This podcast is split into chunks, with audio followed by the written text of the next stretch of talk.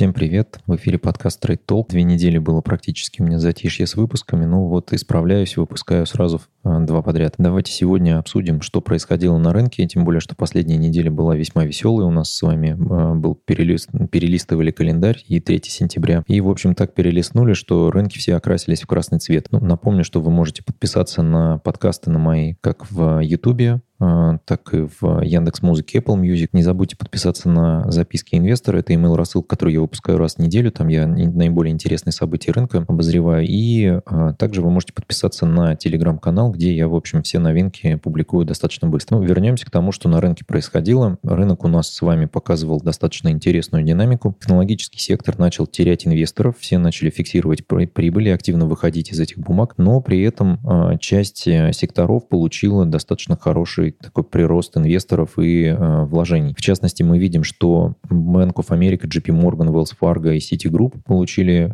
зелененькую плашку на Finviz. И видим, что utilities, basic materials тоже пошли вверх. При этом такие активы, как золото, тоже показывали достаточно не очень хорошую динамику. Да? То есть мы видим, что, в принципе, выглядит таким образом, что инвесторы решили в целом зафиксировать прибыль в технологических секторах, в таких, как вот видите, да, разделение в S&P 500 на Microsoft, Oracle, Adobe и все остальное, на Apple, Cisco и все, что связано, в принципе, с инфотеком, да, то есть производство полупроводников, информационные сервисы и все остальное. При этом, в зависимости от того, как была раздута капитализация компании, они снижались определенным образом. Ну, давайте посмотрим, что с индексами это вообще творилось. Прежде всего, конечно, индекс S&P 500.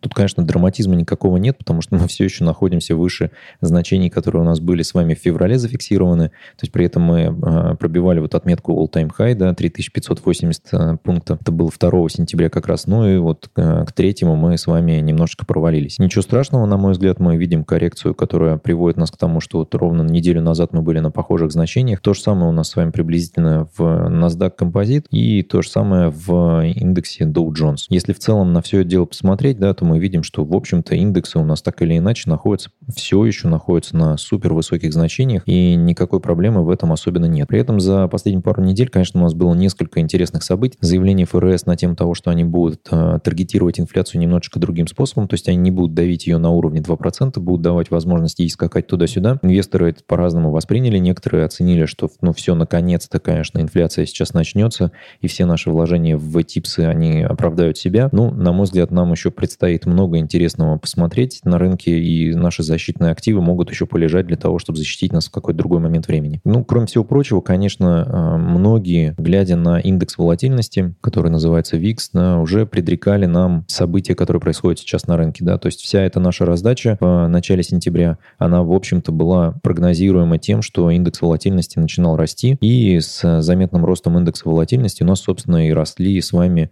распродажи в разных секторах в индексе S&P 500. Как мы видим, да, вот сам индекс идет с разнонаправленной динамикой. То есть некоторые компании растут, но растут достаточно так лайтовенько, да.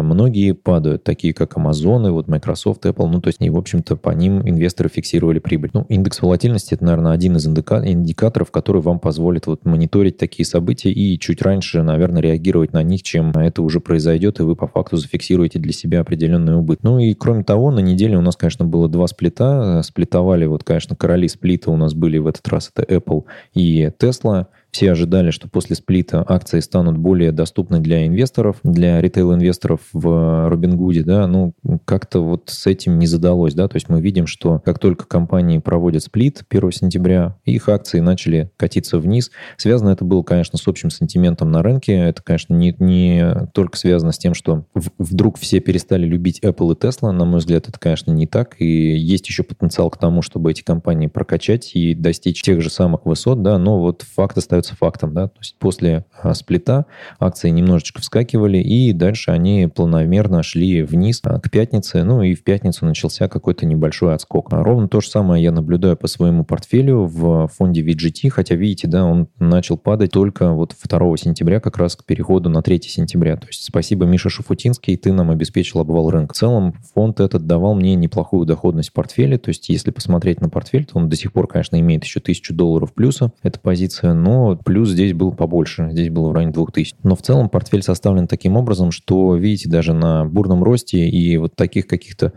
пиковых падениях, которые еще, конечно, никак не сравнятся с мартовскими, да, то есть если мы посмотрим, что там было, конечно, все гораздо более радикально. Здесь небольшие эти падения, они, конечно, я имею определенные потери в акционной части портфеля, и даже облигации немножечко пострадали, потому что здесь было на самом деле намного больше, но ничего страшного, я вижу, что у меня моя доходность все еще при мне, плюс я понимаю, какое количество дивидендов я здесь буду получать, и в общем, в целом я сижу спокойно и выжидаю, что же будет происходить. И если рынок, конечно, упадет очень сильно, я начну какие-то покупки. Но по своим вот этим выбранным инструментам, которые связаны с рынком акций, это, в частности, я, конечно, расскажу, это IPay, PFF и VGT. В них я пока не планирую вкладываться, потому что на текущих уровнях это, конечно, абсолютно не имеет никакого смысла. И все свои регулярные закупки я буду размещать либо в фонд облигаций, либо покупать фонды облигаций уже у российских брокеров, не выводя, собственно, валюту за границу. Поэтому здесь, конечно, я никакого смысла не вижу пока что. Ну и возвращаясь, конечно, к той ситуации, которая у нас на рынке происходила, что нам следует ждать, я думаю, что волатильность у нас будет расти по одной простой причине, что у нас 3 ноября с вами должны состояться выборы президента в США. И там, конечно, идет просто прям вообще полноценная война между Трампом и Джо Байденом, потому что и Трамп уже поездил по всем этим разрушенным городам и уже анонсировал просто полную отмену федеральных каких-то субсидий в бюджеты городов, которые поддерживают протестующих. И напомню, что это Чикаго, это Нью-Йорк, да, из крупных городов. И в целом везде, где правят демократы, демократы называют протестующих, в общем-то, поддерживают их, даже если они прям в открытую это ярко не заявляют, но в целом видно, что они поддерживают это через сокращение количества силовых ведомств, которые, в общем-то, должны усмирять толпу. Ну и мы видим это потому, что снижается финансирование во все эти полицейские структуры и все остальное, поэтому, в общем-то, федеральные власти приняли решение, ну раз вы такие, в общем-то, веселые ребята и поддерживаете прямой протест и прямых, в общем-то, грабителей и убийц, ну давайте-ка, конечно, мы снимем с вас финансирование и все, и посмотрим, что будет дальше происходить. Безусловно, это ведет к просто дезинтеграции общества и просто к поляризации его. И играют здесь прежде всего, мне кажется, вот, ну, я думаю, что те, кто следят достаточно активно за ситуацией в США, все понимают, что основная движущая сила здесь, конечно, демократическая партия, потому что демократы, они играют ровно на то, чтобы, в общем-то, разного рода майноритис громко кричали, поддерживают всевозможные вот эти процессы, такие люмпинизации и оболванивание повестки дня, да, то есть когда начинается оправдание убийств тем, что это, в общем-то, трамписты, и вот-вот я видел, что у него был пистолет, да, ну, то есть последнее можете почитать, какие новости там были, что там происходило, где, в общем-то, прямую, увидев сторонника Трампа, товарищи, в общем, стреляют человеку в грудь, заканчивается это, естественно, смертью, находят этого товарища и тоже, в общем-то, полиция уничтожает. Ну и понятно, что социальные медиа и медиа, в принципе, связанные с демократической партией, начинают очередного, в общем-то, лидера протеста, убиенного, делать и возводить в лик святых. Это, конечно, выглядит все достаточно печально, потому что весь мир равнялся на США как на такой мировой эталон демократии и, в общем-то, безоговорочный гегемон с точки зрения военной и финансовой силы во всем мире. Конечно, события сейчас, они просто подрывают авторитет, и многие просто смотрят на это в формате, что ага, хорошо, а что же будет происходить дальше? Потому что если Трамп заявляет, что он прекратит финансировать крупные агломерации, такие как Вашингтон, такие как Нью-Йорк и Чикаго, то будет с недвижимостью в этих городах? Недвижимость будет падать в цене, потому что уже видно, что из этих городов происходит отток финансово обеспеченного населения, которое не понимает, зачем они в период пандемии и, в общем, всех вот этих событий, когда идет сокращение затрат на полицию и рост преступности, должны жить вот в этих помойках, где цены безумные на жилье. Собственно, богатые выбирают для себя жить в провинции, они выезжают из этих городов, это снижает в том числе поступление налоговые, это приводит к тому, что, в общем, маховик этот продолжает крутиться и крутится все еще в одну сторону, в то, что эти города, в общем, начинают идти по пути Детройта.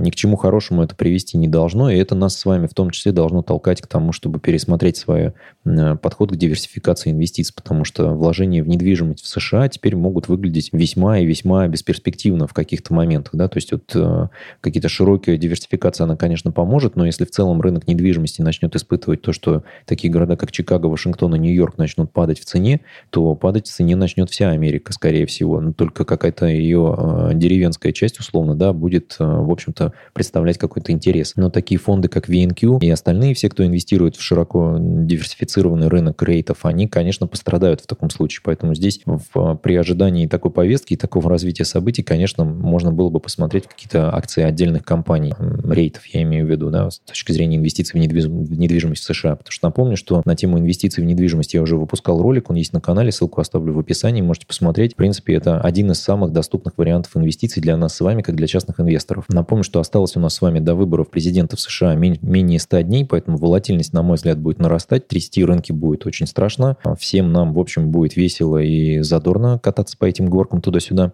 Поэтому здесь, конечно же, ни в коем случае не рекомендую вам, как какому-то долгосрочному инвестору, забегать в какие-то истории, потому что все мы видим, что произошло сейчас с Теслой, когда все кричали, что вот-вот, давайте посмотрим на месячный график, да, то есть Тесла росла безумно просто, да, то есть она дала рост под 100% практически за один месяц, даже меньше, чем за месяц.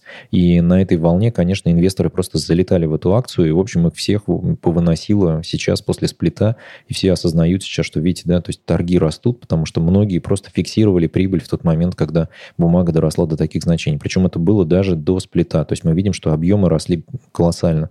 При этом дальше мы видим, что идет просто падение какое-то, и потенциал падения, конечно, здесь вот должны понимать, что где-нибудь до середины августа мы можем с вами сходить с этой Теслой. И вот тут важно понимать, что в моменте вы, конечно, можете думать о том, что весь рынок бежит вперед, и я тоже сейчас заскочу и завтра зафиксирую прибыль, но очень может быть, что завтра вы зафиксируете более серьезный убыток, чем он у вас был вообще за всю вашу историю. И все эти ужимки и прыжки, связанные с тем, что сегодня купил, завтра продал, на рынке это скорее похоже на такой гэмблинг, на игру в рулетку. Да, казино закрыты по всему свету, что называется, есть только онлайн какие-то казино, которыми многие баловались, но фондовый рынок, он стал удобнее, чем все эти онлайн-казино полулегальные, в которые непонятно, как ты заводишь деньги, непонятно, как их выводить, и все видят, что это, скорее всего, какой-то скам, поэтому люди качают мобильное приложение, заводят какие-то деньги с карточки и начинают быстренько играть, и, в общем, думая о том, что, ну, не страшно, 10 тысяч потерял, да, а вот таких инвесторов у нас с вами какое-то колоссальное количество, мы видим, что Мосбиржа отчиталась о том, что прирост за август на 500 тысяч,